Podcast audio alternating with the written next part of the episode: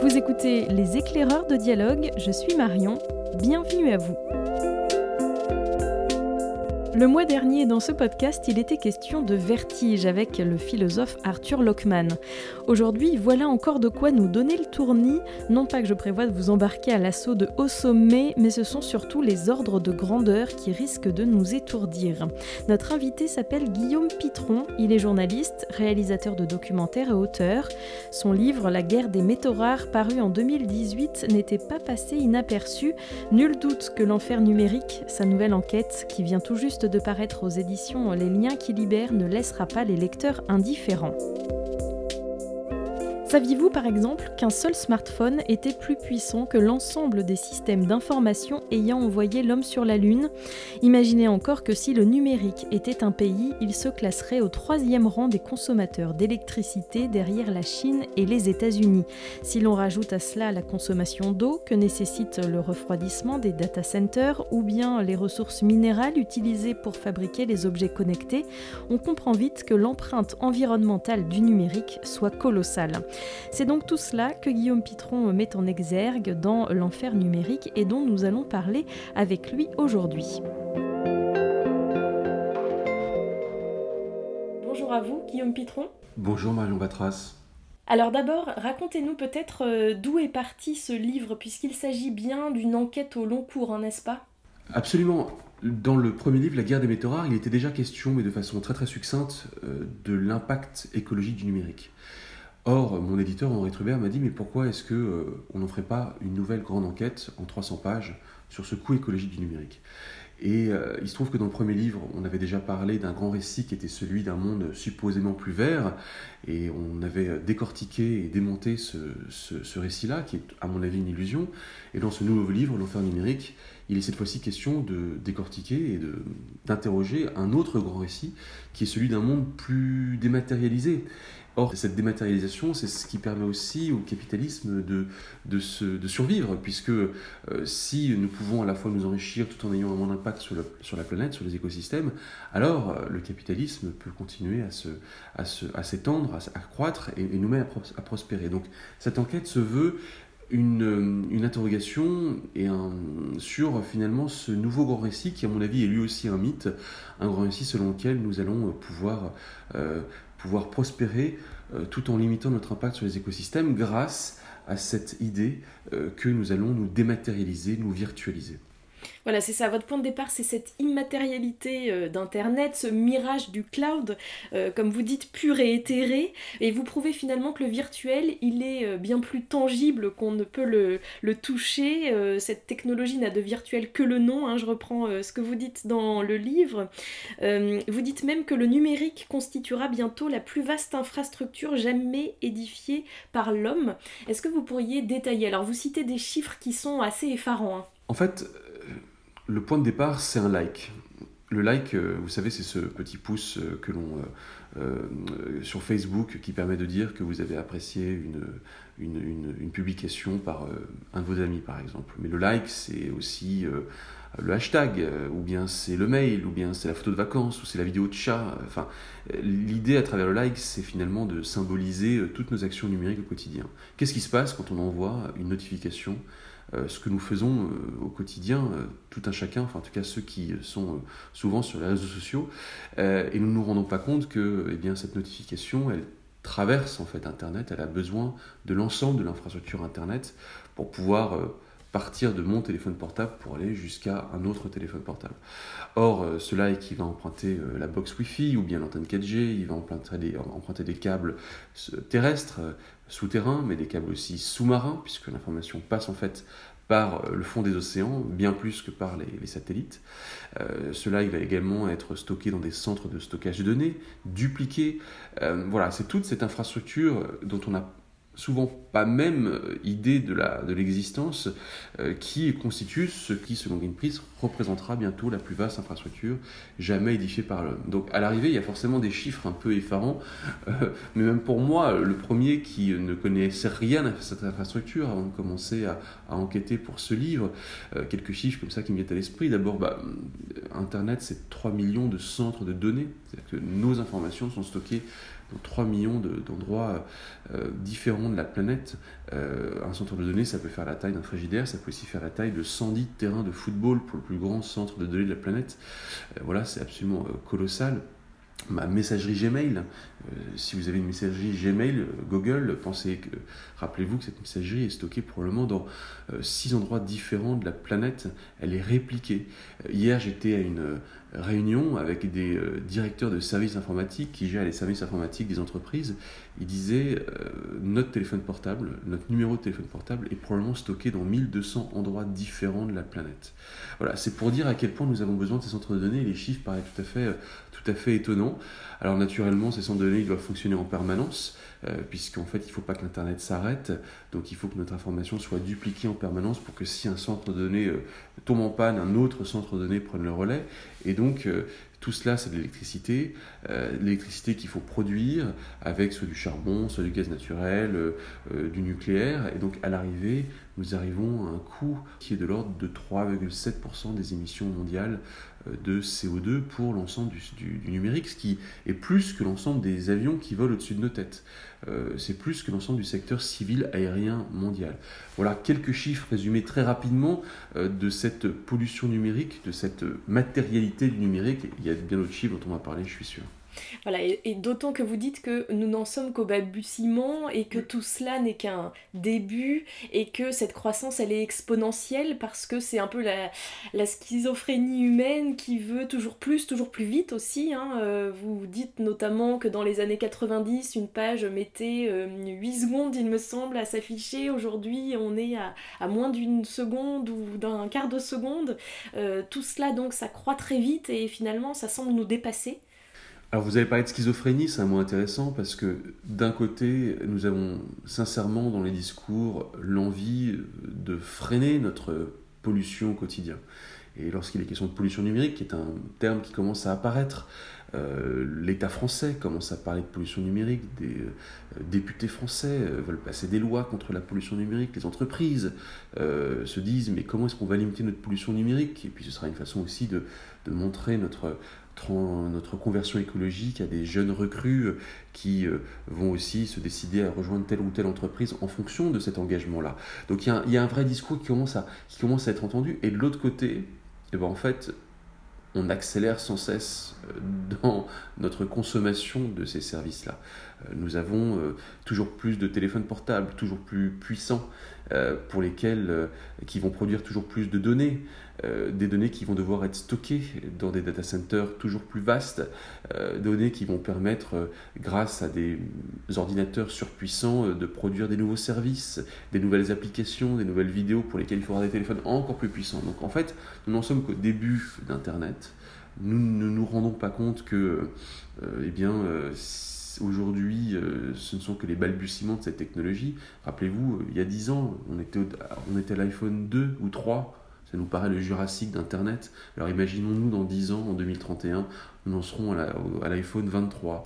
Donc en fait, c'est pour vous dire que cette, technologie s'accélère et qu'il faut absolument aussi se figurer la dynamique dans laquelle on est et effectivement se, projeter, comme j'essaie de le faire dans le livre, vers euh, l'Internet des objets dans lequel nous rentrons aujourd'hui, où les objets sont connectés, mais aussi l'Internet des corps. Nos corps seront connectés, ils produiront de l'information et tout cela ira dans une matrice qui elle-même euh, de ces informations fera des, des services.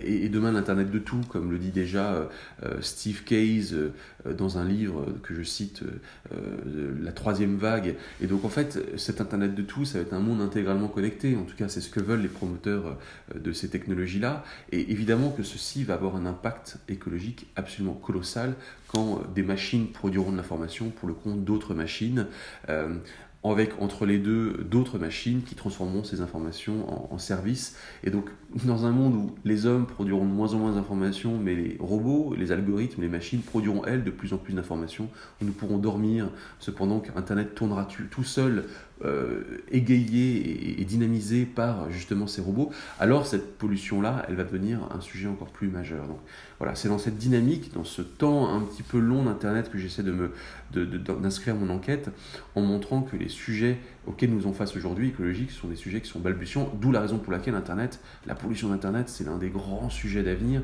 c'est un sujet auquel nous allons devoir faire face pour les prochaines décennies à coup sûr. Alors c'est vrai qu'à vous écouter, ça fait pas forcément rêver hein, cet avenir qui nous attend, et pourtant euh, de l'autre côté, on voit bien qu'il y a toute cette tension euh, financière aussi, hein, bien sûr, euh, le poids des GAFAM, quand une multinationale souhaite s'installer dans une ville au fin fond de la Scandinavie, il y a aussi des enjeux financiers qui font que les décideurs locaux sont finalement pris un peu entre deux feux. C'est un, un, enjeu financier pour tout le monde et Internet c'est aussi euh, une bonne chose dans la mesure où ça nous permet de prospérer. Euh, je veux dire, euh, il ne faut pas non plus jeter le bébé avec l'eau du bain. J'ai été très content d'avoir Internet pendant le Covid. Euh, j'ai eu besoin d'Internet pour faire mes enquêtes, précisément, pour, pour, ce livre. Et évidemment qu'Internet, c'est le capitalisme numérique, c'est la transition numérique des entreprises, qui permet aux entreprises de proposer de nouveaux services et ça permet de nourrir, le, de faire croître le PIB.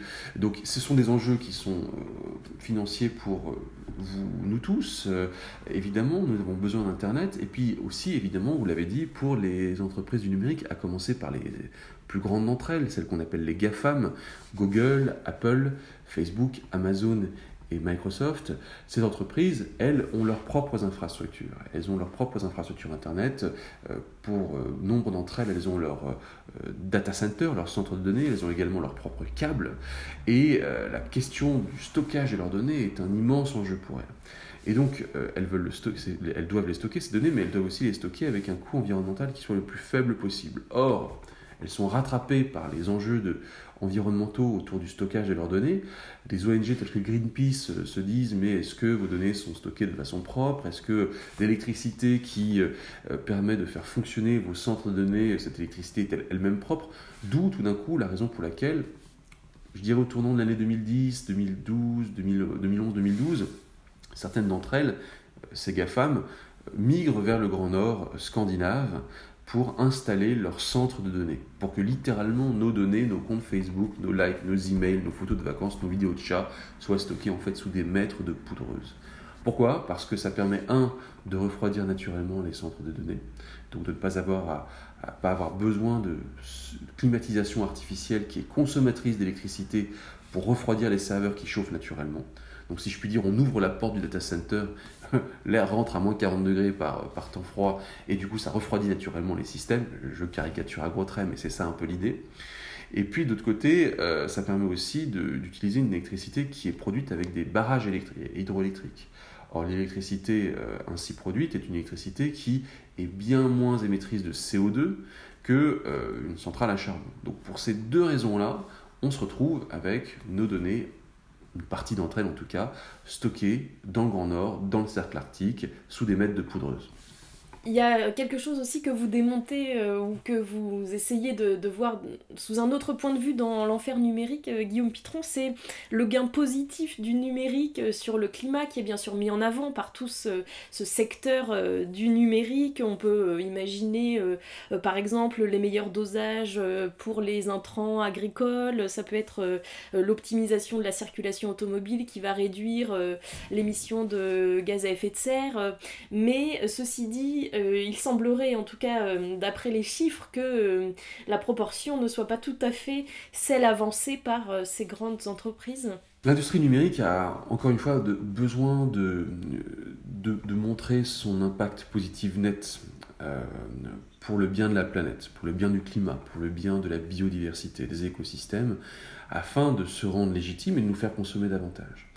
Donc l'un des récits qui est porté par cette industrie, c'est de dire que certes, elle a un, impact, elle, ne nie pas que, que, cet impact n'est pas réel, pour autant, parce qu'elle va permettre d'optimiser tous les secteurs qui se numérisent, alors euh, son gain à la planète va être absolument euh, énorme.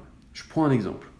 Si j'avais dû me rendre en avion à Brest pour venir participer à une réunion de la librairie euh, Dialogue, le coût, alors je me serais peut-être rendu en train, mais certes j'aurais pu aussi m'y rendre en avion ou en voiture.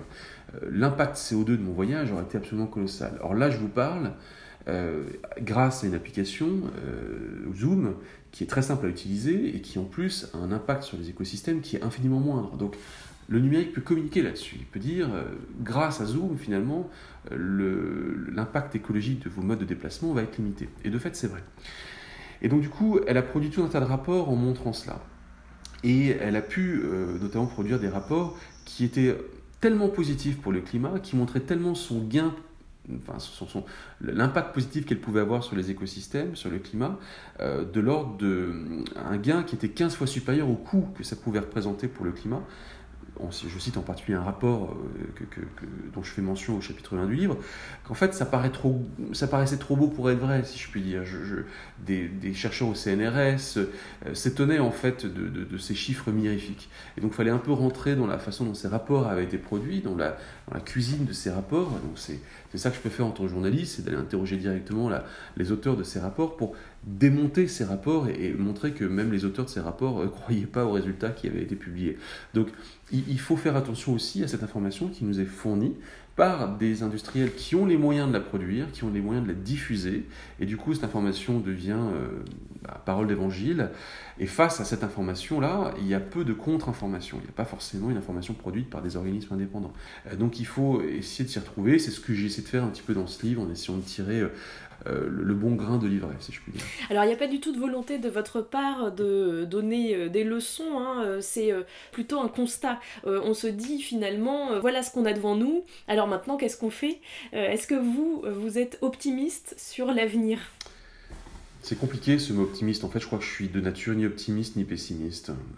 voilà, il y, a un constat, il y a évidemment des solutions, on va y venir, mais je porte pas un regard qui soit ni l'un ni l'autre. Simplement, je, constate juste un paradoxe qu'on a déjà mentionné, qui est cet euh, accroissement absolument phénoménal euh, de, de, l'univers numérique, euh, ces besoins toujours croissants en matières premières, en électricité, pour faire fonctionner cette immense machine, ce vortex. Et d'un autre côté, il y a aussi toutes les technologies qui permettent de euh, limiter ces impacts euh, parce que demain on va stocker l'information avec euh, des technologies toujours plus développées et donc avec un gain énergétique évident par octets d'informations stockées parce que les câbles qui permettent de faire transiter l'information sous les océans sont toujours plus, toujours plus puissants parce que les téléphones portables sont toujours plus puissants et ainsi de suite et donc en fait c'est une course de vitesse entre d'un côté notre boulimie de données d'internet et de numérique et de l'autre la capacité qu'a le génie humain à produire des technologies qui permettent d'optimiser cette euh, consommation de matière et d'énergie. Et c'est une course de vitesse euh, qui euh, nous laisse face à bah, tels des spectateurs ou des arbitres, mais en même temps des arbitres qui sont en même temps les, joueurs de, ce, de, ce, de cette course-là, à se demander si de nos modes de consommation des technologies, qui aura le dernier mot pour essayer de faire en sorte que que l'impact du numérique à l'avenir ne soit pas plus euh, fort qu'il ne l'est aujourd'hui. Ce que je crois vraiment, c'est que euh, les seules technologies ne parviendront pas à mitiger ces impacts-là. Et je pense que réfléchir à un Internet plus vert, c'est réfléchir en fait à la façon dont euh, nous-mêmes, enfin la façon dont nous-mêmes voulons organiser nos sociétés, à la façon dont nous voulons vivre en fait ensemble. Donc c'est la question de la sobriété numérique finalement. Euh, est-ce que c'est ça qui euh, peut être une part de la solution? Il y a une multitude de petites initiatives qui peuvent à terme euh, faire en sorte qu'on aille vers quelque chose d'un peu moins effarant. En fait, oui, il y a des initiatives à l'image un petit peu de ces, enfin, de ces associations qui veulent imaginer un Internet plus sobre et qui travaillent à l'échelle des communautés. Euh, la WAC Society qui se trouve à Amsterdam. Et ce sont des, des pionniers euh, d'un Internet euh, différent de l'Internet proposé par les grands acteurs du numérique et qui veut notamment mettre la durabilité des objets au centre de ses actions. Donc, et ça c'est quelque chose qui, qui, nous parle à nous tous. nous savons que nos téléphones, nous ne les gardons pas suffisamment longtemps d'une façon générale. On devrait les garder 5, 6, 7, 8 ans Or, on les garde un an, deux ans. L'iPhone 12 est sorti l'année dernière et déjà l'iPhone 13 vient de sortir. Et vous pouvez être sûr qu'il y a des gens qui avaient acheté l'iPhone 12 l'année dernière et qui vont acheter l'iPhone 13.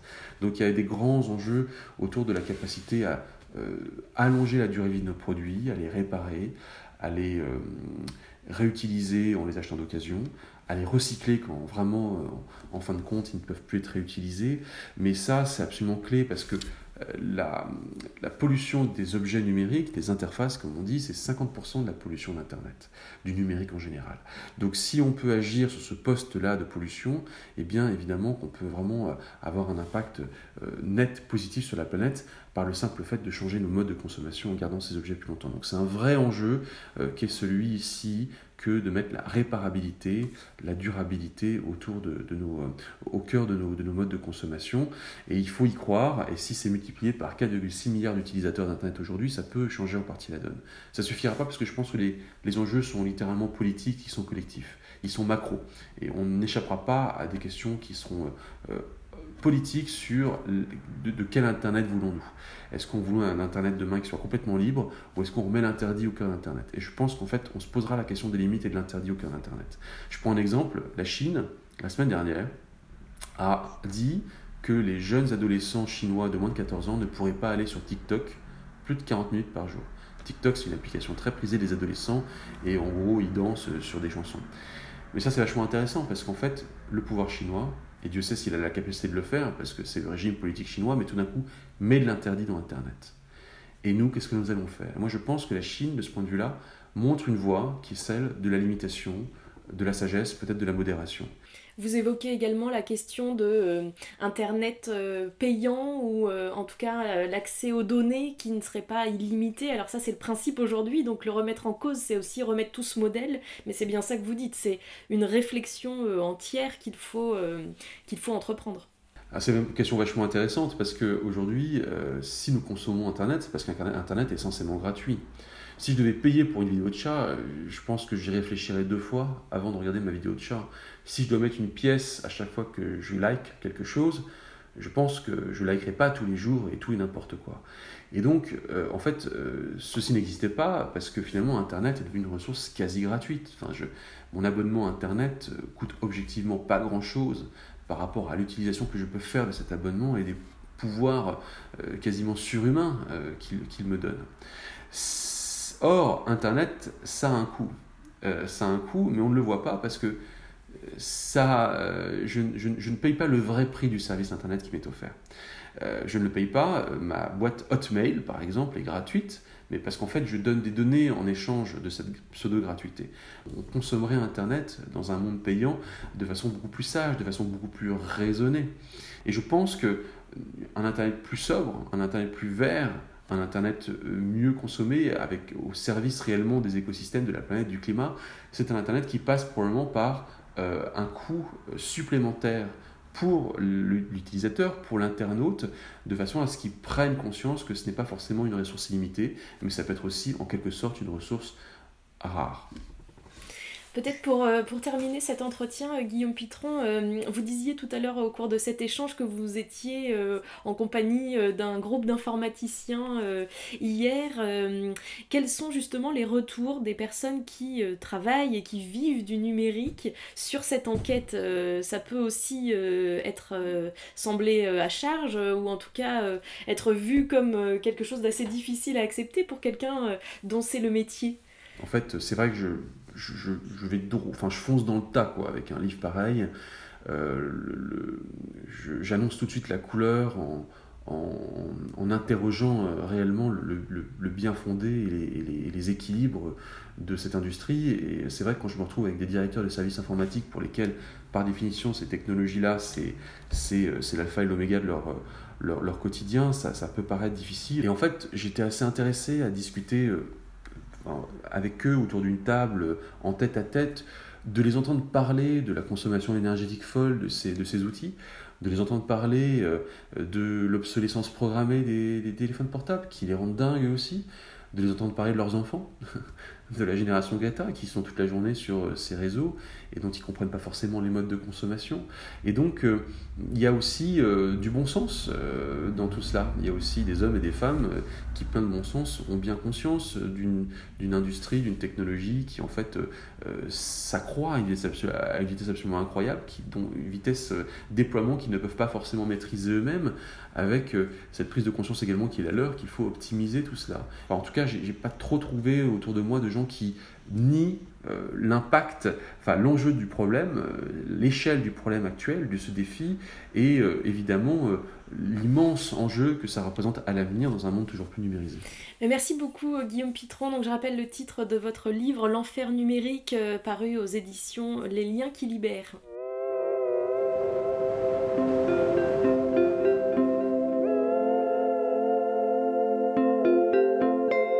Après cet entretien avec Guillaume Pitron, c'est l'heure de retrouver la bibliographie des libraires de dialogue et c'est Rosaine du rayon sciences humaines qui nous euh, offre aujourd'hui ce que la lecture de l'enfer numérique lui a inspiré. Bonjour Rosaine. Bonjour Marion. Alors on démarre euh, cette bibliographie sur la thématique écologique avec un ouvrage d'Hélène Torgman, La croissance verte contre la nature. Euh, oui, c'est un, un, essai qui est paru en mars 2021 où l'économiste fait une critique de l'économie verte. Donc selon elle, c'est une économie qui est problématique parce que elle est présentée comme euh, une valeur marchande et malheureusement, on est en train de perpétuer un système qui nous a mené à l'épuisement des ressources. Alors selon Hélène Torgman, tout ça, ça reste du greenwashing il faudrait plutôt un changement radical. Donc ce qu'elle appelle la croissance verte, c'est par exemple la, bioéconomie qui propose de remplacer des ressources fossiles par des matières biosourcées pour euh, créer des agrocarburants. Mais c'est une pratique qui malheureusement euh, prive des populations de terres agricoles. La croissance verte, c'est aussi une finance verte qui euh, permet des financements aux agents qui investissent dans des activités liées à la transition écologique ou qui au contraire vont mettre des taxes euh, aux pollueurs.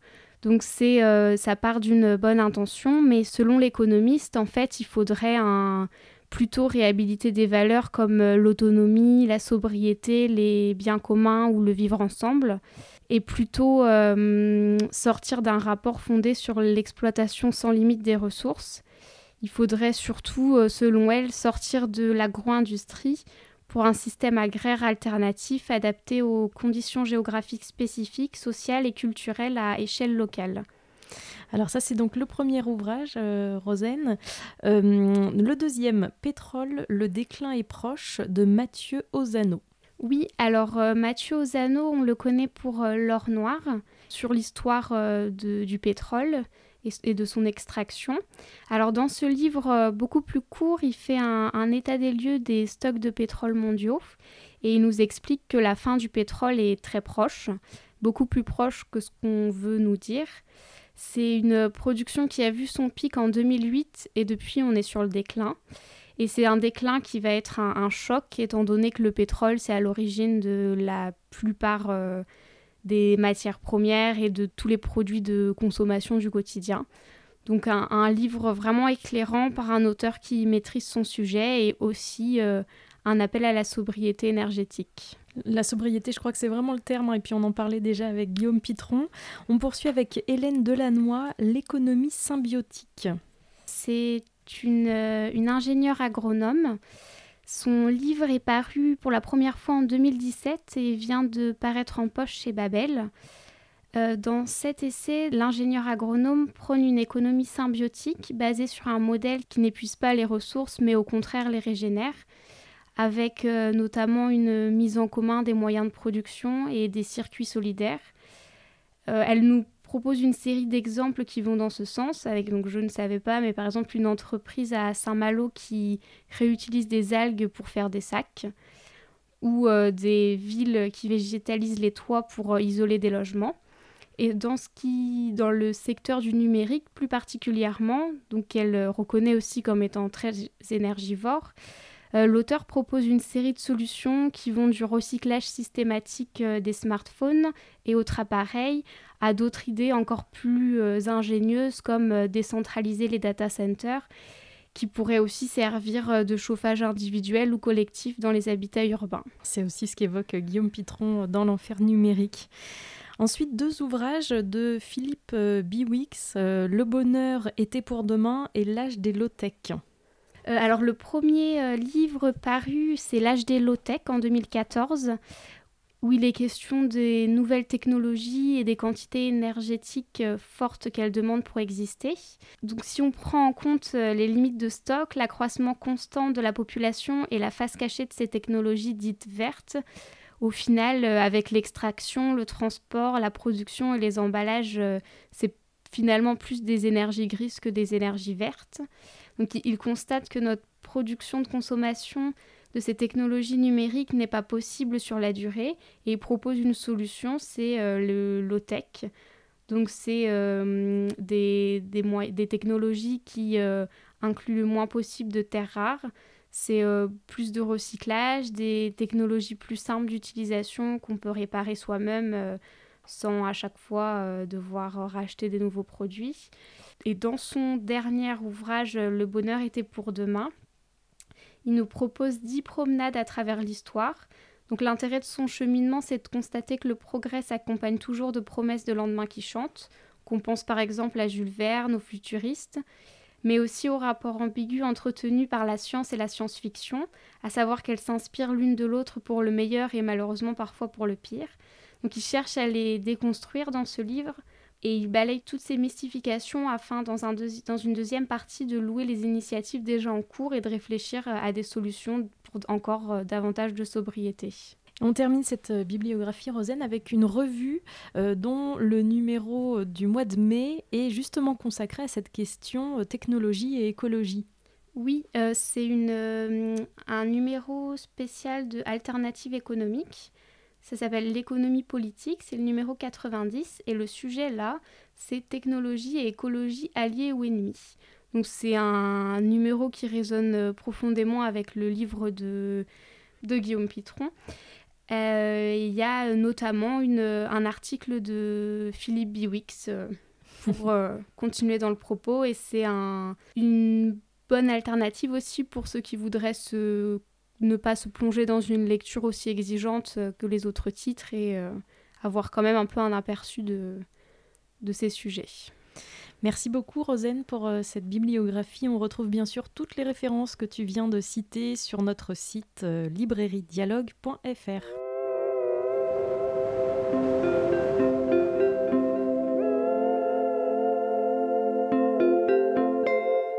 Après la bibliographie des libraires de dialogue, euh, nous sommes à Lizen, à Brest. C'est une école d'ingénieurs avec euh, Gaëtan Palka. Vous êtes euh, enseignant-chercheur ici. Est-ce que vous pourriez d'abord nous présenter cette école? Donc l'ISEN, INCREA West, est une école d'ingénieurs généralistes qui est multisite, localisée donc à Brest, à Nantes, Caen et à Rennes, et qui forme donc, des ingénieurs dans différents domaines avec une forte euh, culture dans les technologies du numérique. Les étudiants commencent euh, en cycle, dont un cycle en environnement, sciences et technologie. Puis ils peuvent poursuivre, s'ils le souhaitent, dans domaine professionnel, donc niveau années 4 et 5, en numérique, environnement et développement durable. Et on va traiter ici des questions de transition énergétique et des outils informatiques pour le développement durable. Alors ça veut dire que numérique et environnement, c'est pas que euh, deux notions qui s'opposent. Non, tout à fait. Le numérique et le développement durable peuvent à la fois euh, être en opposition, mais aussi être complémentaires. Nous formons ici les étudiants à, euh, à questionner l'usage du numérique et donc quels vont être les impacts du numérique sur l'environnement, les impacts négatifs, mais également les impacts positifs. C'est une activité, le numérique, qui produit des gaz à effet de serre, puisque les, euh, les data centers consomment de l'électricité. Mais d'un autre côté, on montre que ces, euh, outils issus du numérique sont des supports au développement durable. Nous avions des étudiants en stage dernièrement qui ont traité de la qualité de l'eau et leur connaissance en fait des domaines du numérique permet de proposer des solutions qui offre aux entreprises des solutions rapides dans le suivi en fait, de cette qualité. Les étudiants peuvent également être amenés à, traiter les questions de pollution atmosphérique, notamment avec des, capteurs. Il y a notamment des enseignements sur les outils et les technologies numériques pour le développement durable. On a ici un exemple de, de capteur. Les étudiants dans le cadre de, cet enseignement, vont euh, parcourir la ville et grâce à ces capteurs et à des signaux GPS, détecter des points plus ou moins pollués en ville, puis ensuite retraiter ces données, les analyser et peuvent proposer des solutions à leur niveau, dans un premier temps, pour comprendre euh, euh, leurs apports potentiels dans leur futur métier. Alors justement, leurs futurs métiers, euh, quels peuvent-ils être? Est-ce que les entreprises sont intéressées par ce genre de profil? Les entreprises sont de plus en plus intéressées par, euh, par ces profils, on va dire, doubles. À la fois une forte compétence technique, notamment dans le numérique, dans l'électronique, mais également dans le développement durable et dans l'environnement. Euh, de nombreuses sociétés commencent à, intégrer de plus en plus en amont dans leur process euh, ce genre de compétences. On disait tout à l'heure avec Guillaume Pitron, euh, auteur de L'enfer numérique, euh, cette question, elle en est à ses débuts parce que le numérique a encore devant lui tout un, vaste champ de, développement. Euh, comment est-ce que vous, vous voyez justement l'avenir de, de ces réflexions? Est-ce que euh, vous êtes plutôt optimiste sur euh, notre manière de se saisir de ces outils numériques justement pour résoudre certains problèmes qui, qui, se posent à toute l'humanité? On a envie d'être positif quant à cette question. Et surtout, on espère pouvoir former des étudiants qui vont permettre de solutionner, au moins en partie, tous les effets négatifs que les technologies du numérique peuvent engendrer.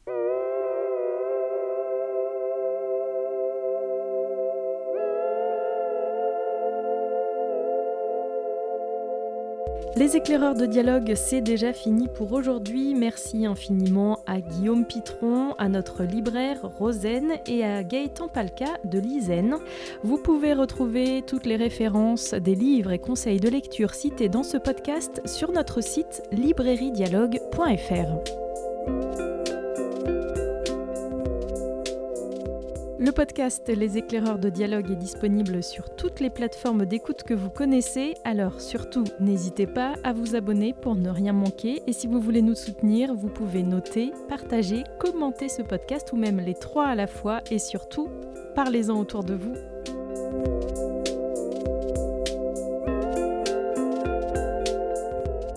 Je ne sais pas vous, mais de mon côté, il me tarde déjà de vous retrouver pour de nouvelles découvertes. À très vite!